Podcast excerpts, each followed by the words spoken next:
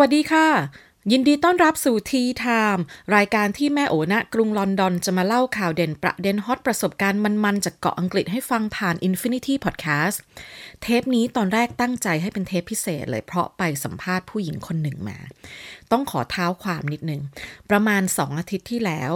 เพื่อนสนิทส่งข้อความมาหาจากเมืองไทย บอกว่าเฮ้ยแก ดูแลรักษาสุขภาพดีๆ นะ ถ้าทางเรื่องเจ้าไวรัสโควิดที่เกาะอังกฤษนั่นหนัก เพื่อนฉันอีกคนอยู่อังกฤษเหมือนแกเข้าโรงพยาบาลไปแล้ว เขาเขียนบรรยายไว้ใน Facebook อะแกเข้าไปส่องสิ ก็รีบเข้าไปส่อง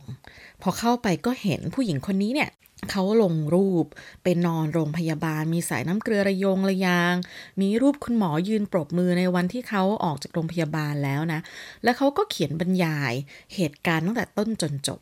จะบอกว่าเป็นคนที่เขียน Facebook แล้วอ่านเพลินมากอะ่ะ อ่านน่าติดตาม อ่านแล้วไม่เบื่อ แล้วเหมือนเราไปอยู่ในโรงพยาบาลด้วยกันกับเขาอะ่ะ พออ่านเสร็จรีบ inbox เข้าไปหาผู้หญิงคนนี้เลย โดยที่ไม่ได้รู้จักไม่ได้เป็น friend กันใน Facebook หรืออะไรเลยนะ inbox เข้าไปเลยแล้วบอกว่าอยากจะเชิญมาอัดเทป สัมภาษณ์แชร์ประสบการณ์ ให้คุณผู้ฟังของรายการ Tea Time เนี่ยได้ฟังประสบการณ์นี้ด้วยกัน ผู้หญิงคนนั้นคือคุณเอ๋ คุณเอ๋ก็ตอบกลับ ด้วยความยินดี แล้วคุณเอ๋ก็บอกว่าตอนที่เขียนลง Facebook เนี่ยด้วยความที่เป็นภาษาเขียนเนาะก็ไม่ได้เขียนละเอียดเท่าไหร่ แต่เดี๋ยวตอนสัมภาษณ์กันเนี่ยคุณเอ๋จะเล่าให้ฟังละเอียดละเอียดเลย ก็นัดเวลาสัมภาษณ์ ผ่านโทรศัพท์บ้านใครบ้านมันเนี่ยนะปรากฏว่าคุณผู้ฟังเชื่อไหมอัดสัมภาษณ์ครั้งแรกใช้เวลาไปสองชั่วโมงกว่าเลยนะ เทปเสีย ก็โทรไปหาคุณเอ๋บอกว่าขอโทษทีเทปเสียบอกว่าขอนัดเวลาอัดใหม่เอาวันที่คุณเอ๋ว่าง วันที่ตกลงกันก็ปรากฏว่า เป็นวันอากาศไม่ดีอะฝนตกแล้วคลื่นสัญญาณโทรศัพท์ก็ไม่ดีทั้งสองคน ตอนนั้นคิดไว้แล้วว่าเทปอาจจะเสีย ออกมาก็เสียจริง ๆ ครั้งที่สองแล้วทีนี้จะไปบอกคุณเอ๋ว่านัดเจอกันมานั่งคุยผ่านไมโครโฟน กันในห้องเดียวกันเนี่ยก็ทำไม่ได้เพราะอังกฤษยังล็อกดาวน์อยู่ห้ามออกจากบ้านเนาะคุยกับทางช่อง Infinity ด้วยความที่เทปเองก็ต้องออกอากาศแล้วเนี่ย ก็เลยได้ข้อสรุปร่วมกันว่า เอาอย่างนี้ ให้แม่โอเล่าถ่ายทอดประสบการณ์ของคุณเอ๋จากที่ไปโทรศัพท์คุยกับคุณเอ๋มาเนี่ยว่าการไปนอนโรงพยาบาลที่อังกฤษในสภาวะโควิด -19 เนี่ยเป็นยังไงมายังไง ก็ต้องขอโทษคุณผู้ฟังด้วยจริง ๆ เพราะว่า ตอนแรกตั้งใจให้เป็นเทปสัมภาษณ์ คือคุณเอ๋เนี่ย นอกจากจะเขียน Facebook สนุกอ่านลื่นอ่านมันแล้ว ยังเป็นคนคุยตลกมากอ่ะ วันนั้นที่สัมภาษณ์กันคือคุยกันเอิ๊กอ๊ากเอิ๊กอ๊ากเสียดายและเจ็บใจที่สุดที่เทปมันเสียมีความขัดข้องทางเทคนิคไม่สามารถเอามาออกอากาศได้ ยังไงแม่โอจะขอทำหน้าที่มาแชร์ประสบการณ์ของคุณเอ๋ให้คุณผู้ฟังฟังจะพยายามเก็บรายละเอียด แล้วก็เล่าให้ได้อรรถรสเหมือนตอนที่คุณเอ๋เล่าเนาะ แล้วก็ต้องขอขอบคุณคุณเอ๋อย่างเป็นทางการอีกครั้งหนึ่ง ขอบคุณคุณเอ๋มาก ๆ ที่ร่วมแชร์ประสบการณ์ สละเวลา คืออัดกันหลายรอบ แล้วก็แต่ละรอบใช้เวลาไม่น้อยเลยใช้เวลาแบบแต่ละรอบนี้สองชั่วโมงชั่วโมงหนึ่งอย่างเงี้ยก็ขอบคุณคุณเอ๋เป็นอย่างมาก ก่อนเข้าสู่รายละเอียด จะขอพูดคำหนึ่งว่า คุณผู้ฟังฟังเทปนี้ ฟัง จนจบนะ เพราะตอนจบเนี่ยมีเซอร์ไพรส์รับรองว่าเป็นเรื่องจบที่แบบคาดไม่ถึง ไม่ใช่เพราะเข็มขัดสั้นด้วย คือวันนั้นที่คุณเอ๋เล่าเนี่ย แม่โอ๋ร้องเลยอะเฮ้ย เป็นไปไม่ได้ ไม่จริงไม่เชื่ออ่าอยากฟังกันแล้วว่าดิ เริ่มกันเลยละกัน คือขอเท้าความนิดหนึ่งว่า อย่างที่รู้กันเนาะว่าเกาะอังกฤษถูกเจ้าไวรัสโควิด -19 ถล่มค่อนข้างยับเยิน ทั้งยอดผู้ติดเชื้อยอดผู้เสียชีวิตเนี่ยสูงติดอันดับท็อป 5 ในโลกใบนี้ไปแล้วแหละรัฐบาลก็ประกาศล็อกดาวน์ตั้งแต่วันที่ 23 มีนาคม ล็อกดาวน์ก็คือปิดโรงเรียน ไม่ให้ไปทำงานให้ work from home แล้วก็ให้ออกจากบ้านได้เฉพาะ คนที่จำเป็นต้องออกจากบ้านจริง ๆ คนทั่วไปที่ทำงานที่บ้านได้ ก็ให้ออกไปซื้อกับข้าวได้ออกไปยืดเส้นยืดสายออกกำลังได้วันละครั้ง คุณเอ๋เนี่ยอยู่ที่อังกฤษคุณเอ๋ทำงานในซูเปอร์มาร์เก็ต ก็หมายความว่าแม้จะเป็นช่วงล็อกดาวน์แล้ว คุณเอ๋ก็ยังต้องออกจากบ้านเพื่อไปทำงานให้ระบบของการล็อกดาวน์มันอยู่ได้เนาะจริง ๆ อย่างเงี้ยเรียกว่า key worker นะคือคนที่มีความสำคัญในในในช่วงเวลาอย่างเงี้ยคือถ้าเขาไม่ออกไปทำงาน ไม่เอาตัวเองออกไปเสี่ยงรับเชื้อรับโรคให้พวกเราเนี่ยเราก็ไม่สามารถออกไปหาซื้อสินค้าอุปโภคบริโภคกลับมาใช้ที่บ้านได้เนาะจริงๆคนกลุ่มนี้เนี่ยเป็นคนกลุ่มเสี่ยงและเป็นอาชีพที่มีความสำคัญ คุณเอกก็บอกว่า รู้ตัวอยู่แล้วแหละ ว่าอยู่ในกลุ่มเสี่ยง ถ้าถามว่าไปติดโรคมาได้ยังไง ก็บอกไม่ได้เหมือนกันว่าไปติดมาจากไหน เพราะในแต่ละวันที่ออกไปทำงานเนี่ย ต้องเจอลูกค้าจำนวนมาก เข้าออกเข้าออกส่งผ่านของกัน บางคนจ่ายเงินสดก็ต้องรับรับแบงค์เนี่ยนะผ่านมือจากกันละกัน แล้วต้องเล่าให้เห็นภาพนี้หนึ่งว่าซูเปอร์มาร์เก็ตที่อังกฤษในช่วงปลายเดือนมีนาคมช่วงนั้นเนี่ย ยังไม่ค่อยมีการป้องกันอะไรเท่าไหร่ คือมีความตื่นตัวแล้วแหละ แต่จะไม่เหมือนเมืองไทยที่ทุกคนใส่หน้ากากอนามัย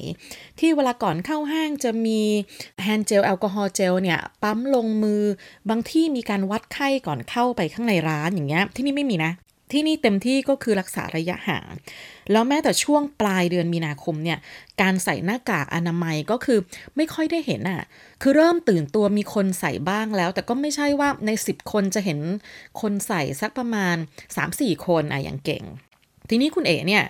รู้เข้าใจสภาวะบริบทแวดล้อมทุกสิ่งทุกอย่างว่าที่นี่เป็นอย่างนี้ แล้ว ก็เลยมีการป้องกันตัวเองค่อนข้างเยอะ คือคุณเอกกลับเมืองไทยไปเมื่อประมาณต้นปีเนาะ ก็ตื่นตัวพร้อม ๆ กับที่เมืองไทย ก็มีหน้ากากอนามัย มีแฮนด์เจล แล้วก็ล้างมือบ่อยๆ ตามคำแนะนำ ในช่วงล็อกดาวน์ คุณเอกก็ตัดสินใจเรียกอูเบอร์ไปทำงานทุกวัน เพื่อลดความเสี่ยงด้วย แล้วก็รถเมย์ก็ไม่ได้ค่อยมีวิ่งบ่อยเท่าไหร่หลังจากประกาศล็อกดาวน์วันที่ 23 มีนาคมผ่านไปได้ประมาณ 7-8 วัน คุณเอเริ่มมีอาการไอ ตอนแรกก็คิดว่าแพ้อากาศ เพราะเป็นคนแพ้อากาศอยู่แล้ว แล้วช่วงประมาณปลายมีนาคมต้นเมษายนเนี่ย เป็นช่วงที่อากาศเปลี่ยนจากหน้าหนาวเข้าสู่หน้าร้อนโดยสมบูรณ์ ก็คือดอกไม้ผลิบานละอองเกสรเนี่ยปลิวให้ว่อนกันในอากาศ คุณเอ๋บอกว่าตอนแรกที่ไอเนี่ยก็คิดว่าคงแพ้อากาศปกติ ก็ทานยาแก้แพ้ แล้วก็โทรไปแจ้งที่ทำงาน เพราะตอนนี้เขาเขาบอกว่าอยู่แล้วนะ ใครมีอาการไอเป็นไข้ขอให้แจ้งที่ทำงานแล้วให้กักตัวอยู่บ้าน ที่ทำงานก็โอเค ไม่ต้องมาทำงานแล้วนะ กักตัวอยู่ที่บ้านไป ไอไปสักพักเริ่มรู้สึกว่ามันไม่เหมือนไอแพ้อากาศปกติสละมันเริ่มไอแห้ง ไอถี่กว่าแพ้อากาศ และยาแก้แพ้ เริ่มใช้ไม่ได้ ทานเข้าไปไม่ได้ช่วยไม่หยุด แล้วก็มีไข้อย่างต่อเนื่อง คุณเอกก็บอกว่าก็เลยตัดสินใจโทรไปคุยกับหมอดีกว่า อันนี้ต้องเล่าให้คุณผู้ฟังที่อยู่เมืองไทยฟังจะได้เห็นภาพไปด้วยกันเนาะการรักษาพยาบาลที่อังกฤษกับที่ไทยเนี่ยไม่เหมือนกัน อย่างของเมืองไทยเราจะมีคลินิกของคุณหมออยู่บนถนนหน้าบ้านอยู่ตรงตลาดนี่นะคลินิก ถัดไปสองตึกก็อีกหนึ่งคลินิกอย่างเงี้ยแล้วก็จะมีสถานีอนามัย แล้วก็จะมีโรงพยาบาลของรัฐ แล้วก็จะมี โรงพยาบาลของเอกชน ของเอกชนเขาจะแบ่งเกรดกันไปเนาะเอกชนแบบแพงมาก แพงน้อย แพงที่สุดไม่รู้จะแพงไปไหนก็แยกเกรดกันไป ระบบการรักษาก็หลากหลาย มีตั้งแต่ระบบประกันสังคม 30 บาทรักษาทุกโรค จ่ายน้อยหน่อยโรงพยาบาลรัฐ มีกำลังมากหน่อยก็เอกชน แล้วเวลาที่ สงสัยติดเปล่าว่าเป็นยังว่าจะรับเชื้อยังว่า เราก็ไปที่โรงพยาบาลขอเขาตรวจโควิดได้ แต่ที่อังกฤษเนี่ยไม่เหมือนกัน ที่อังกฤษในเวลาปกติ เขาก็จะเป็นระบบรักษาฟรีทั่วประเทศอยู่แล้ว ดูแลบริหารจัดการแล้วก็อำนวยความสะดวกโดยทางรัฐบาล ก็คือทั้งประเทศเป็นระบบเหมือนกัน ถามว่ามีโรงพยาบาลเอกชนไหม เขาก็มีโรงพยาบาลเอกชน คือมีบูผ้ามีอะไรพวกนี้นะ แต่พวกนี้เนี่ยป่วยเล็ก ๆ น้อย ๆ จะไปหาเขามันก็ไม่ได้ แล้วยิ่งพอมีโควิด คือโควิดเนี่ยเป็นโรคระบาด เขาเป็นเหมือนกับ national emergency นะ คือเรื่องเร่งด่วนของชาติเนี่ย รัฐบาลเป็นผู้ดูแลบริหารจัดการทั้งหมด โรงพยาบาลเอกชนเนี่ยไม่มีสิทธิ์ตรวจโควิดนะ เราจะตรวจโควิดได้ต้องไปผ่านทางระบบที่รัฐบาลกำหนดไว้ให้ แล้วรัฐบาลที่นี่เนี่ยเขาก็กลัวมากว่าเราจะสุ่มสี่สุ่มห้าเดินไปที่คลินิกแถวแถวบ้านเราที่เราไปลงทะเบียนเอาไว้เนี่ยนะแล้วไปเอาเชื้อไปมอบให้กับหมอและพยาบาล มันก็จะทำให้เขาเนี่ยสูญเสียบุคลากรในช่วงเวลาสำคัญถูกไหมเขาก็บอกเลยว่าไม่ต้องมาหาหมอหรือพยาบาลใดๆทั้งสิ้น คือถ้ามาเนี่ยเขาปิดประตูไล่กับบ้านเลยไม่รับ แล้วเขาก็สร้างทางออกขึ้นมาให้ด้วยการ สร้างแอปพลิเคชันที่เรียกว่า l e v y คือคนที่นี่ตอนนี้อยากจะคุยกับหมอเนี่ยจะต้องลงแอปพลิเคชัน l ีวีนะแล้วก็ใส่ข้อมูล แล้วเราก็จะสามารถได้คุยกับหมอผ่านวิดีโอคอลอ่าทันสมัยไหมอันนี้นะแบบว่าน่าสนใจเพราะโลกในอนาคตเนี่ยเผลอๆเราอาจจะต้องเจอหมอผ่านรักษากันด้วยวิธีวิดีโอคอลแบบนี้อาจจะเข้ามาแทนที่อะไรบางอย่างที่มันมีอยู่ณปัจจุบัน คือถ้าระบบมันเสถียรนะเนาะอะกลับไปที่คุณเอ๋คุณเอ๋เริ่มไอ เริ่มรู้สึกว่าไอแบบเนี้ยไม่ใช่ไอภูมิแพ้ละ ขอคุยกับหมอดีกว่า คุณเอก็เลยไปโหลดแอปพลิเคชัน l ีวีตามคำแนะนำ เข้าไปกรอกข้อมูล ชื่อนามสกุลวันเดือนปีเกิดที่อยู่เบอร์โทรศัพท์ แอปเขาจะถามว่า มีอาการยังไงบ้างไอหรือเปล่า yes มีไข้ไหม yes แอปก็บอกว่า เออ ตอนนี้นะ ไม่มีหมอคนไหนว่างเลย ให้วางสายไปก่อน แล้วหมอจะโทรกลับ คุณเอเขาก็วางสายก็ไปทำนู่นนั่นนี่ สักพักมีข้อความส่งมาในมือถือเขาบอกว่าอีก 30 นาที คุณหมอจะโทรหาเธอนะอ่าไม่ธรรมดา เคยไหม บางทีเรารอโทรศัพท์ที่มันสำคัญมากๆเนี่ยแล้วจะต้องโทรเข้ามาตอนที่เรากำลังทำธุระส่วนตัวกำลังอาบน้ำกำลังถ่ายหนัก หรือมองโทรศัพท์มาทั้งวันเนี่ยไม่โทรเข้ามาหรอกแค่วางโทรศัพท์แล้วเดินไปทำธุระแป๊บหนึ่งเนี่ยกลับมาดูอะเป็นมิสคอลเฉยเลย คุณเอ๋บอกว่าพอมีข้อความส่งมาเตือนทางมือถือ คุณเอ๋ก็รีบชาร์จแบตโทรศัพท์รอ พอถึงเวลาคุณหมอก็โทรเข้ามาแอปเขาจะขึ้นมานะว่าคุณหมอที่เราคุยอยู่ด้วยเนี่ยชื่อนามสกุลอะไร คุณหมอก็จะเห็นเราผ่านจอวิดีโอคอลเราก็จะเห็นคุณหมอผ่านวิดีโอคอลคุณหมอก็ถามไถ่อาการเป็นยังไงบ้าง ไอเยอะแค่ไหนมีไข้ไหมไข้สูงเท่าไหร่ ดูหน้าตาดูโง่เฮงดูจากลักษณะการคุยกัน คุณหมอก็สรุปว่า เธอน่าจะติดโควิดแล้วแหละ แต่อาการเธอยังไม่หนักมาก น่าจะเป็นพวกไมล์ซิมทอมอยู่นะตอนนี้ ให้อยู่บ้านกักตัวอย่าออกไปไหน พักผ่อนเยอะๆ ทานยาตามอาการ คุณเอก็วางสายไป แล้วก็ทานยาตามอาการ อย่างที่คุณหมอแนะนำผ่านไปอีกสองสามวัน อาการไม่ดีขึ้น อาการไอกับสุดหนักอย่างเห็นได้ชัด คุณเอ๋บอกว่าจากตอนแรกที่ไอ คล้ายๆ ไอภูมิแพ้แต่ทีกว่าภูมิแพ้ ถึงจุดนี้เนี่ยไอตัวหงิกตัวงอ ไอจนหายใจไม่ได้ ไอหายใจหอบไอแล้วต้องอ้าปากฮุบอากาศเข้าไปเหมือนคนจะตายให้ได้อะไอชนิดที่ว่าฉี่ราดอยู่บ้านต้องใส่แพมเพิร์ดแล้วก็เริ่มเจ็บหน้าอก อาการไข้ก็ยังมีอยู่อย่างต่อเนื่อง แล้วก็มีอาการที่โผล่ขึ้นมาใหม่ นั่นคือ จมูกไม่ได้กลิ่น ปากไม่รู้รสพอถึงตรงนี้คุณเอกก็บอกว่าไม่ได้การละต้องโทรหาหมออีกรอบหนึ่ง เพราะว่าเริ่มเป็นหนัก เริ่มรู้สึกว่าหายใจยากหายใจลำบากพูดแต่ละทีนี่หายใจไม่ได้ ก็ติดต่อกลับไปที่แอปพลิเคชันลีวีอีกทีหนึ่งคุณหมอคนที่สองก็โทรกลับมา คือคำว่าคุณหมอคนที่สองเนี่ยเพราะว่าเราจะไม่ได้เจอหรือเรา request หมอไม่ได้นะ อย่างครั้งนี้เนี่ยคุณเอ๋ก็ไม่ได้เจอหมอคนเดียวกับที่เขาคุยไปแล้วครั้งที่แล้ว นี่ก็เป็นคุณหมอคนใหม่ คือเวลานั้นที่เรา request คุยกับหมอไปเนี่ยหมอคนไหนว่างเขาจะโทรกลับมาหาเรา รอบนี้พอคุณหมอโทรกลับมา สัมภาษณ์คุณเอ๋ว่า เป็นยังไงบ้างอากงอาการ คุณเอ๋บอกทุกครั้งที่อ้าปากคุยกับหมอเนี่ยมันจะไอออกมาเองควบคุมตัวเองไม่ได้เลย แล้วพอไอทีจะไอตัวหงิกตัวงอ คุมตัวเองไม่ได้ คุณหมอเขาก็เห็นคุณเอ๋ไอโขลกโขลกโขลกผ่านวิดีโอคอลเนี่ยนะคุณหมอเขาก็บอกว่า โอ้ท่าทาง you ไม่ไหวแล้วนะ you ต้องวางสายจากฉัน และโทรไปที่เบอร์ 111 อันนี้ต้องเล่าให้คุณผู้ฟังฟังนิดนึง คือเบอร์ 111 ที่อังกฤษเนี่ยเป็นเบอร์ฉุกเฉิน เบอร์นี้เนี่ยเปิด 24 ชั่วโมง คือถ้าสมัยก่อนเนี่ยเราไปหาหมอที่คลินิกได้ใช่ไหมแล้วว่าคลินิกเนี่ยเขาจะปิด6โมงเย็น2ทุ่มกลางค่ำกลางคืนอย่างเงี้ยไปเจอหมอไม่ได้ก็ต้องโทรหาเบอร์ 111 เขาก็จะมีเจ้าหน้าที่รับอยู่ 24 ชั่วโมง ทีเนี้ยเบอร์111ก็ไม่เหมือนแอปพลิเคชัน Livi นะ เพราะ l ีวีเนี่ยเราโทรหาหมอเราคุยกันผ่านวิดีโอคอล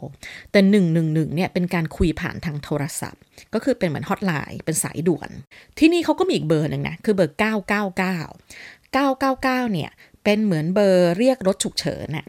คือเอาง่ายๆ ให้เห็นภาพก็คือว่าถ้าไอ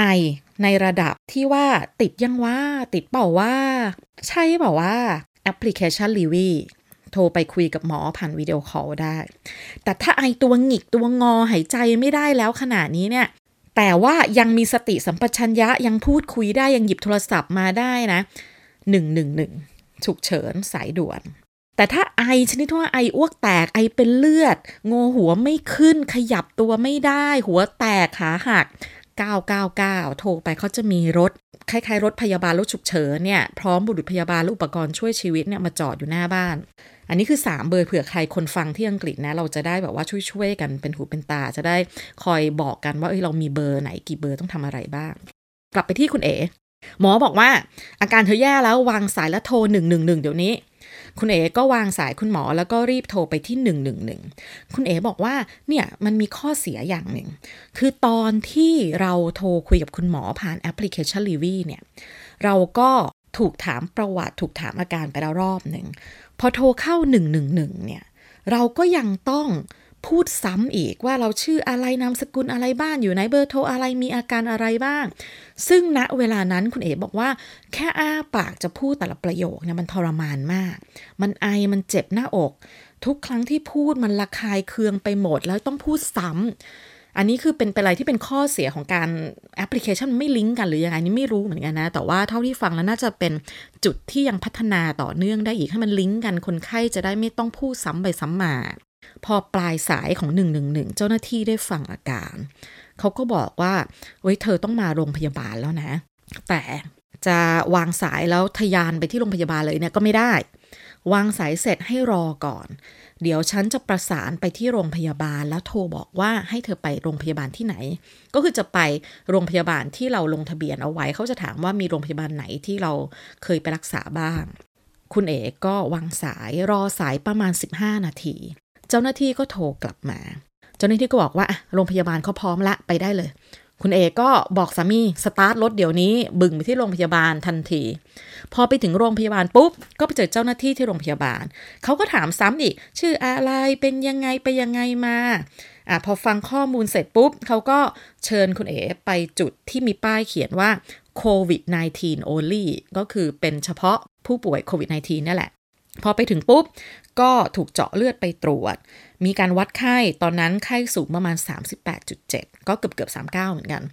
แล้วก็วัดความดัน ปรากฏว่าไข้สูงแต่ความดันต่ำคุณหมอเข้ามาคุย คนนั้นก็เข้ามาคุย ตรวจเช็คทุกสิ่งทุกอย่าง แล้วคุณหมอก็บอกว่าไปเอ็กซเรย์ปอดเถอะ ตอนที่ไปเอ็กซเรย์ปอดเนี่ยคุณเอ๋บอกว่าเขาจะต้องเหมือนกลั้นหายใจอะไรพวกนี้ด้วยเนาะตอนนั้นคือไอไม่หยุดเลยไอจนแบบว่าโหยสภาพแบบหนักมากไอจนหายใจไม่ออกอะ่ะ พอผลเอ็กซเรย์ปอดออกมาปรากฏว่าปอดมีจุดสีขาว ก็คือปอดเริ่มติดเชื้อแล้วแหละ คุณหมอก็บอกว่าคืนนี้คงต้องนอนที่โรงพยาบาล คุณเอบอกตอนนั้นตกใจนะ เพราะว่าไปโรงพยาบาลเนี่ยไม่ได้คิดว่าจะต้องนอน แค่คิดว่าจะไปหาคุณหมอไปตรวจแล้วก็เอาอาจจะกลับบ้านเอายามาทาน แต่ว่าคุณหมอบอกว่าต้องนอนคราวนี้ก็แย่ละ เพราะว่าไม่ได้เตรียมตัวมา คุณเอ๋ฝากกระซิบว่า ถ้ามีคุณผู้ฟังอยู่ที่อังกฤษแล้วต้องไปนอนโรงพยาบาล หรือแม้แค่ไปตรวจก็เหอะ เพราะมันไม่มีเวลากลับบ้านไปเอาของหรืออะไรนะ แล้วด้วยความที่มันเป็นโควิด -19 เนี่ยเขาก็กันไม่ให้สามีคุณเอ๋เข้าไปยุ่งวุ่นวายเด็ดขาดก็คือส่งได้แค่ข้างหน้านั่นแหละแล้วก็จบที่ตรงนั้น คุณเอ๋บอกว่าใครต้องไปถึงจุดนั้นเนี่ยให้เตรียมขนมขบเคี้ยว ลูกองลูกอมหนังสือไปอ่านเล่นด้วย เพราะคุณเอ๋ไปแต่ตัวกับมือถือหนึ่งเครื่อง power bank ก็ไม่มี คราวนี้ก็มีพยาบาลพาขึ้นวอร์ดไปเตรียมตัวนอน ก็เปลี่ยนเสื้อผ้า นอนพยาบาลก็พาไปดูห้อง คุณเอ๋บอกว่าห้องที่นี่ดี คือด้วยความที่คุณเอ๋เนี่ยมีอาการหายใจไม่ค่อยออกด้วยเนาะเขาก็เลยส่งคุณเอ๋ไปอยู่ห้องเดียวที่มีอุปกรณ์ช่วยชีวิตพวกเครื่องช่วยหายใจ ห้องดูสะอาดสะอ้าน อุปกรณ์ ทันสมัยทุกสิ่งทุกอย่างดีมาก เปลี่ยนเสื้อผ้า นอนให้คนมาเจาะสายน้ำเกลือ มีหมอเข้ามาตรวจ มีการให้ยาผ่านทางสายน้ำเกลือ แล้วก็มีพยาบาลมาฉีดยาที่ผุงคุณเห็นว่าเจ็บมาก แล้วพยาบาลก็สั่งอีกด้วยว่าเจ็บห้ามจับห้ามเกานะ ตรงนี้อะไปยุ่งกับมันเด็ดขาด แล้วก็มีการเจาะเลือดไปตรวจซ้ำอีกหลายหลอดมาก คือพูดง่ายอยู่ในสภาพนอนเป็นผัก มีคนมามารุมมาตุ้มเต็มไปหมดอะทีนี้ก็ถึง ตอนที่ต้องนอนจริง ๆ แม่โอก็ตื่นเต้นมาก เพราะว่าอยู่ที่นี่มาสิปี เราไม่เคยไปนอนโรงพยาบาลที่นี่เลยนะ คุณเอเองเนี่ยอยู่ที่นี่มาเป็นสิปีก็ไม่เคยไปนอนโรงพยาบาล แม่โอก็เป็นไงบ้างคืนแรก ได้นอนบ้างไหมมีใครมาทักทายพูดคุยบ้างไหมกลางค่ำกลางคืนโรงพยาบาลฝรั่งเป็นไง คุณเอบอกคุณโอ้ยไม่ได้นอนเลยทั้งคืน ไม่ได้เป็นเรื่องเหนือธรรมชาติหรืออะไรมาหานะ แต่คนไข้ด้วยกันเองที่นอนอยู่ห้องข้างๆ อยู่ในชั้นเดียวกันเนี่ยแหละ ร้องโหยหวนร้องกันทั้งคืน ร้องเรียกหาแต่พยาบาล คุณเอ๋บอกมีคุณป้าแก่ๆนะ ร้อง please please อีกคนนึงก็ตะโกนร้อง help me help me อีกคนนึงก็เอาฉันออกไปจากที่นี่ อีกคนนึงก็กดออดเรียกแต่พยาบาลตืดตืดตืด คุณเอ๋บอกทั้งคืนนอนไม่หลับเลยเผลอหลับไปได้แป๊บหนึ่งประมาณตีสี่สะดุ้งตื่น เพราะมีใครก็ไม่รู้ตะโกนโวกเวกโวยวายฟังไม่ได้สับได้ยินเป็นเสียงร้องแควกแควกแควกคุณเอ๋ทำเสียงงี้จริงๆ เป็นเสียงร้องเหมือนแบบ คือบอกไม่ได้ว่าพูดอะไรอยู่ได้แต่เสียงแควกแควกแควกเหมือนเสียงจะกรีดร้องก็ไม่กรีดร้องจะอะไรก็ไม่อะไร ตีสี่สะดุ้งตื่นได้ยินเสียงนั้นนอนไม่หลับต่อถึงเช้าหลับไปอีกแป๊บหนึ่งมีคนตะโกนอีกมีคนกดออดเรียกพยาบาลอีก คือวุ่นวายมากทั้งคืนขณะเราฟังอย่างนี้นะ เรายังบอกคุณเอ๋โอ้ยตายตายตายนี่ถ้าโอต้องไปนอนโรงพยาบาลแบบนั้นนะโอต้องสติแตกแน่ๆเลยอะคุณเอ๋บอกเออคุณเอ๋ก็สติเกือบแตกเหมือนกันอะ แล้วเรามานั่งนึกกันนะว่าเราคุยกัน แล้วก็นึกว่าเฮ้ยแล้วคนที่เขามีอาชีพเป็นพยาบาลเนาะไม่ว่าบุรุษพยาบาลสตรีพยาบาลเนี่ยเขาต้องเจอสภาวะแบบนี้เกือบทุกวันน่ะเป็นหน้าที่เขาเป็นสิ่งที่เขาไปเจอ ไม่ได้เจอแค่วันสองวันด้วยนะ เจอกันเป็นปี เจอกันตลอดชีวิตวิชาชีพของเขาอะ อันนี้ไม่รู้ว่ามีคนที่ทำสาขาอาชีพพยาบาลฟังเทปนี้อยู่หรือเปล่า อยากจะบอกว่าเราขอบคุณพวกคุณมากๆ เราศรัทธาเราเคารพเราให้เกียรติอาชีพพยาบาลมากๆ คือคนที่ใกล้ตายเนี่ยบางทีเราก็ไม่รู้นะเราก็กรีดร้องเราก็อะไรตัวนี้อะไรที่ร่างกายมันมันออกมาเองโดยธรรมชาติแบบธรรมชาติป่าเถื่อนของมนุษย์เราก็แบบกรีดร้องแหกปากขอให้คนมาช่วยชีวิตเนาะ แล้วคนที่เป็นพยาบาลเนี่ย นอกจากดูแลเราแล้วเขายังต้องมีสติที่มั่นคงนะ ไม่เขาคงอยู่ไม่รอดเหมือนกัน ก็ขอบคุณคุณพยาบาลทุก ๆ คนถ้ามีใครฟังอยู่ อะกลับมาที่คุณเอ๋คุณเอ๋บอกว่าเช้ามีคุณหมอมาตรวจอาการซ้ำแล้วก็มีพยาบาล มาถามว่ามีใครมาตรวจโควิดเธอไปหรือยังใช่คุณผู้ชม เราคุยกันมายืดยาวเนี่ยนะ ตั้งแต่ที่คุณเอ๋เริ่มไอ ที่ว่าไอเหมือนภูมิแพ้หรือเปล่า เจอหมอคนที่หนึ่งไอหนักไอหอบ เจอหมอคนที่สองโทรหา1นึมาถึงโรงพยาบาลเจาะเลือดไปตรวจ ทุกสิ่งทุกอย่างนอนโรงพยาบาลผ่านแล้วหนึ่งคืน จนถึงวินาทีนี้เนี่ย คุณเอ๋ยังไม่ได้ตรวจเชื้อโควิดเลยนะ นี่เพิ่งมีการถามเกิดขึ้นว่ามีใครตรวจเชื้อไปหรือยัง คุณเอ๋ก็บอกว่ายังไม่มีพยาบาลเขาก็บอกว่าโอเคงั้นเดี๋ยวฉันจะตรวจเชื้อให้ คุณพยาบาลก็ควักไม้ขึ้นมาหนึ่งก้านไม้ก้านเล็ก ๆ มีสำลีพันไปไม้ใหญ่ประมาณเหรียญสตังค์คุณพยาบาลก็บอกว่าอ้าปากนะเดี๋ยวจะล้วงคอ คุณเอก็อ้าปากพยาบาลก็เอาไม้ก้านนั่นแหละล้วงเข้าไปเก็บสารข้างหลังใช่ไหมในคอออกมา แล้วคุณพยาบาลก็บอกว่าเดี๋ยวจะล้วงจมูกนะคุณเอก็โอเค คุณพยาบาลก็ใช้ไม้อันเดิม ก้านเดิม ก้านเดียวกับที่ล้วงคอเนี่ยแหละ ล้วงปืดเข้าไปในจมูก คุณเอบอกตกใจ คุณโอก็ตกใจ คุณโอฟังคุณโอบอกเฮ้ย ไม้อันเดิมเนี่ยนะ ที่ล้วงคอไปเมื่อกี้เนี่ยนะคุณบอกใช่ ไม้อันเดิมเลยอันเดียว กับที่ล้วงคอปืดขึ้นมาในจมูกคุณบอกเฮ้ยเป็นไปไม่ได้นะอย่ามาอำคุณเอ๋บอกไม่ได้อำนี่เป็นประสบการณ์ตรงของคนที่ไปตรวจมาแล้ว แต่ก็แน่นอนว่าคนอื่นอาจจะมีประสบการณ์ไม่เหมือนกันหรือเปล่า เพราะคนละโรงพยาบาลคนละที่ก็ไม่รู้เหมือนกันว่าเหมือนกันไหมนะ แต่ของคุณเอ๋เนี่ยก้านเดิม ก้านเดียว แท่งเดียวล้วงคอเสร็จปื๊ดล้วงเข้าจมูกต่อ คุณโอก็บอกว่า คุณโอเคยดู รายการทาง YouTube นะคือเราไม่เคยไปตรวจ เราก็ไม่รู้หรอกว่าจริง ๆ แล้วเป็นยังไง แต่เหมือนเคยดูรายการ YouTube ที่พวกยูทูบเบอร์เมืองไทยเนี่ยเขาไปตรวจกันมาเขาแยกไม้เนาะเหมือนเขาล้วงคอหนึ่งอัน แล้วพยาบาลจะเก็บเข้าไอ้ทูบกล่องๆของเขาเนี่ยแล้วเขาจะเอาไม้อีกอันหนึ่งซึ่งเล็กกว่า ดูเบาบางกว่านี่ล้วงเข้าจมูก คุณเอ๋บอกไม่ที่นี่ไม้เดียวก้านเดิมก้านเดียวคอใส่จมูกต่อ ก็ได้แต่ปลอบใจคุณเอ๋ไปว่าไม่เป็นไร อย่างน้อยเขายังไม่ล้วงจมูกแล้วมาล้วงคอ อันนั้นน่าจะน่าแหวกว่า คุณเอกก็บอกว่าตรวจเสร็จเรียบร้อยก็พักผ่อนแล้วก็มีคุณหมอมาคุยด้วย คุณหมอก็บอกว่า เอออาการเริ่มดีขึ้นแล้วนะ หายใจเองได้ ก็เดี๋ยวนอนพักอีกสักคืนหนึ่ง ถ้าพรุ่งนี้อาการแบบนี้ก็จะให้กลับบ้านได้ แล้วจะมีคนโทรไปบอกผลการตรวจโควิดที่บ้าน คุณเอ๋บอกโอ้ยดีใจมาก พอได้ยินคำว่าได้กลับบ้านเนี่ย รีบโทรบอกสามีว่า พรุ่งนี้นะฟ้าสางพระอาทิตย์ขึ้นเธอสตาร์ทรถมารับฉันเดี๋ยวนี้ ถึงวันรุ่งขึ้นอาการดีขึ้นคุณหมอก็ปล่อยกลับบ้าน แล้วก็แจกยาให้กลับไปทานต่อที่บ้าน คุณเอกกลับบ้านไปพักผ่อนประมาณ 2 วัน ก็มีคนจากโรงพยาบาล โทรมาแจ้งผลการตรวจที่ทำสวอปไป ผลการตรวจออกมาปรากฏว่าเป็น negative ใช่แล้วคุณผู้ฟังฟังไม่ผิด คุณเอ๋ที่มีอาการครบทุกสิ่งอย่าง ไอแห้ง ไข้ขึ้นสูง ไอจนตัวหงิกตัวงอ ไอจนหอบต้องคุบอากาศ จมูกไม่ได้กลิ่นปากไม่รู้รสไปเอ็กซเรย์ปอดปอดมีจุดอีกตั้งหาก พอตรวจสวอปออกมาผลเทสเป็นนกาทีฟคุณเอ๋บอกว่า คุณหมอเนี่ยได้แจ้งแล้วตั้งแต่ตอนที่อยู่ที่โรงพยาบาล ว่าถ้าผลออกมาเป็นนกาทีฟไม่ต้องตกใจ เพราะมีความเป็นไปได้อยู่แล้ว บ่อยครั้งที่ผลตรวจครั้งที่ 1 เป็นนกาทีฟต้องเรียกคนไข้กลับมาตรวจอาจจะต้องตรวจถึง 4 ครั้ง ถึงจะเจอเชื้อ เอ๊ะแม่โอก็ให้มันจะเป็นไปได้ยังไงทำไมมันมันอาการมันเต็มที่ขนาดนี้อะมันก็ต้องออกมาเป็น positive เด็กคุณโอก็ไปคุยกับคุณลุงแถวบ้านนะ แกก็เป็นหมอเหมือนกัน แกก็บอกว่า